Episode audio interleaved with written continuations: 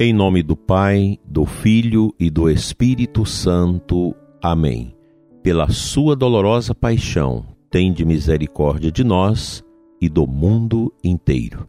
Amado ouvinte, que esta sexta-feira seja de muita luz para o seu coração, para o coração da sua casa.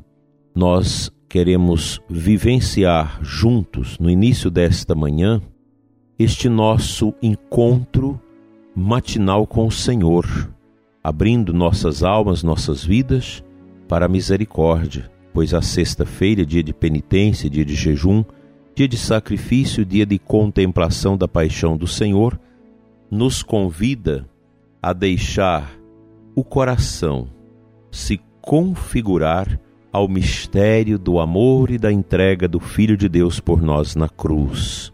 Que o seu dia seja marcado por este movimento de entrega do seu coração a Deus. Sou Dom Adair, bispo de Formosa, orando com toda a nossa diocese e com você que nos acompanha pelas nossas mídias, aqui perto e longe. Que esta sexta-feira realmente possa nos ajudar a ser um pouquinho melhor do que ontem. E amanhã nós queremos ser um pouquinho melhor do que hoje. Cristo, que se fez misericórdia por nós na cruz, há de alcançar o seu coração nesta manhã abençoada de sexta-feira, dia três de setembro, mês da Bíblia. Hoje nós lembramos um grande Papa, São Gregório Magno, que nasceu no ano quinhentos e quarenta e faleceu no ano seiscentos e quatro. Era ainda prefeito de Roma quando entrou na vida monástica e se tornou abade do mosteiro de Santo André, no Monte Célio. Exerceu multiforme e intensa atividade no governo da Igreja, na solicitude da caridade, na tutela das populações maltratadas pelos bárbaros e na ação missionária.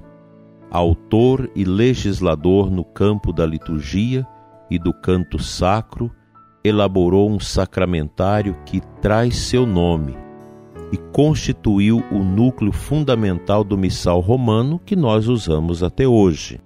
Aqui eu quero destacar para você a importância do canto litúrgico, o canto gregoriano, que nasceu lá com São Gregório Magno.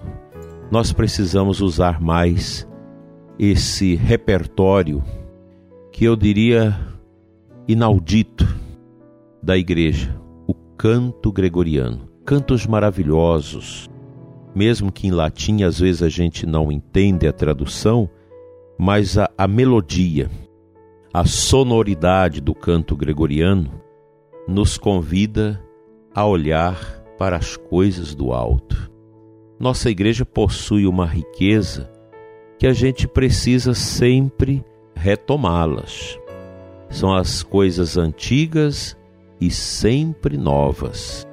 Nosso Senhor renova aquilo que é antigo, dá vitalidade a ele, para que nós possamos aurir desses grandes préstimos que Deus oferece aos seus filhos ao longo da história, inclusive através da Igreja.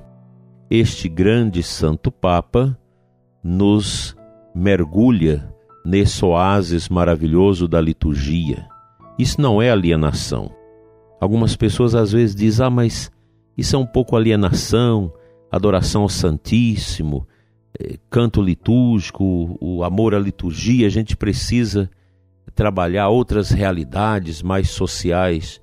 Não, tudo bem, você pode trabalhar realidades e precisa fazê-lo. O próprio São Gregório Magno fez isso, cuidando dos pobres e dos sofredores, mas com espiritualidade. Não adianta nada no coração da Igreja a gente gritar aí opção pelos pobres, falar muita coisa, defender tantas coisas, mas no fim, sem nada de concreto, sem nada de objetivo. Quantas vezes a gente vai atender essas comunidadezinhas pobres, carentes, assentamentos, lugares difíceis, com tantas injustiças, e o que que o povo quer do padre? quer a oração, quer a missa bem celebrada, uma boa confissão, o atendimento.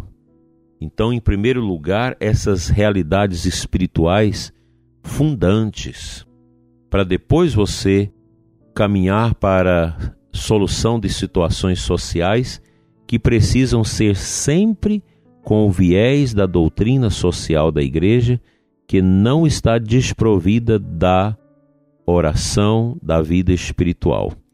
Querer usar os métodos das ideologias para ajudar os pobres é dar com os burros na água, porque essas ideologias que vão surgindo mundo afora aí praticamente nunca ajudou os pobres.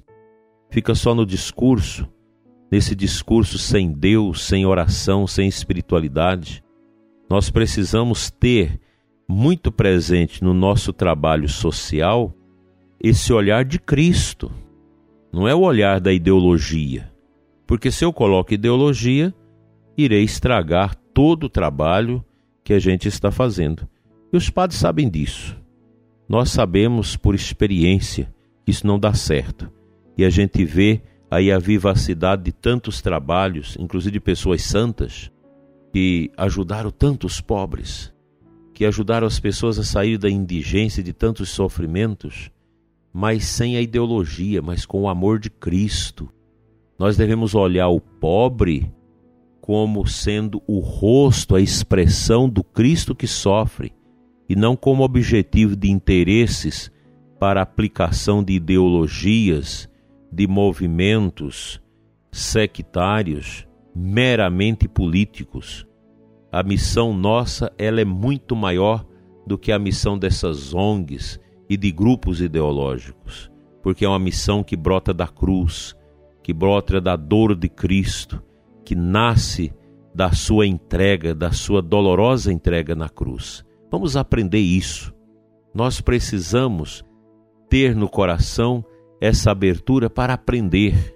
Olha a história deste Papa, que cuidou de milhares e milhares de viúvas e órfãos em Roma, não com ideologia, mas com a alegria do Evangelho, a alegria do ressuscitado, com a esperança que Deus tanto quer que tenhamos. Que a paixão do Cristo, a dor causada pelo derramamento do seu sangue, nos ajude a viver o seu mistério de amor e de entrega, assim seja.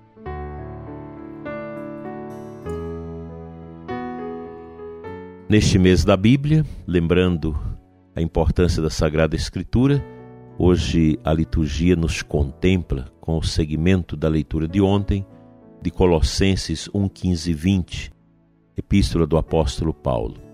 Cristo Jesus é a imagem do Deus invisível, o primogênito de toda a criação, pois por causa dele foram criadas todas as coisas no céu e na terra, as visíveis e as invisíveis, tronos e dominações, soberanias e poderes. Tudo foi criado por ele e por meio dele.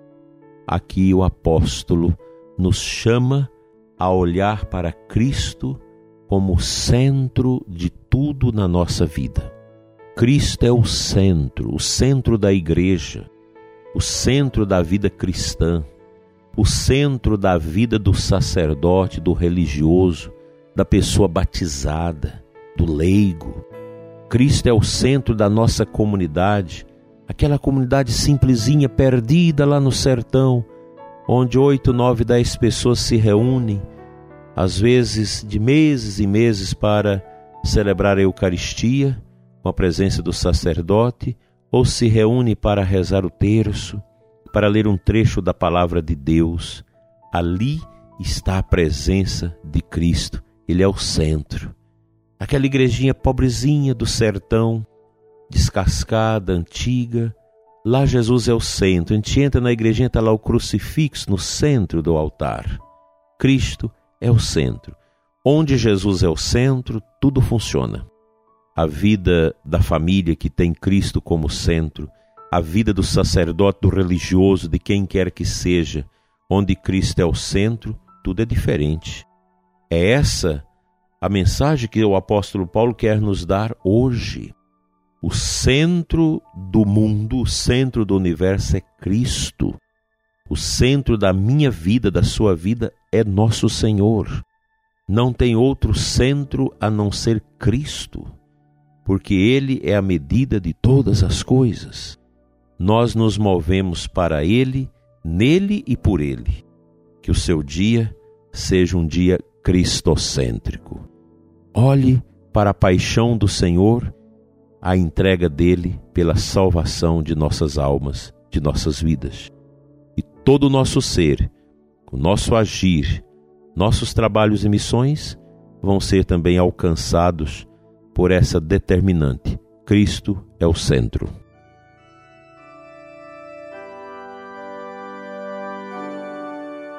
Senhor nosso Deus e Pai, que nos deste Jesus, teu Filho eterno, que dividiu a história num antes e num depois, que através do troféu da cruz redirecionou todas as realidades deste mundo e do cosmo, onde a cruz do Calvário tornou-se a centralidade da nossa fé.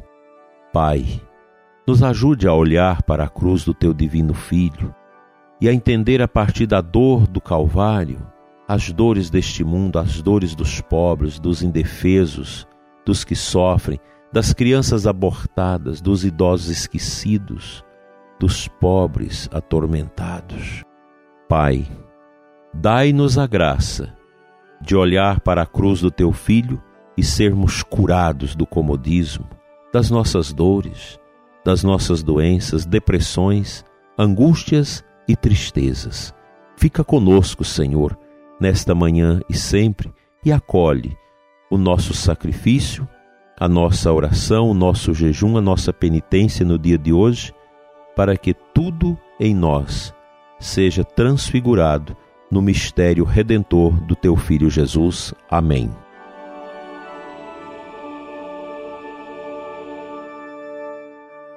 Pela intercessão da Virgem Maria, Senhora das Dores, venha sobre você e sua família a bênção de Deus Todo-Poderoso, Pai, Filho e Espírito Santo. Amém. Até amanhã, se Deus assim nos permitir.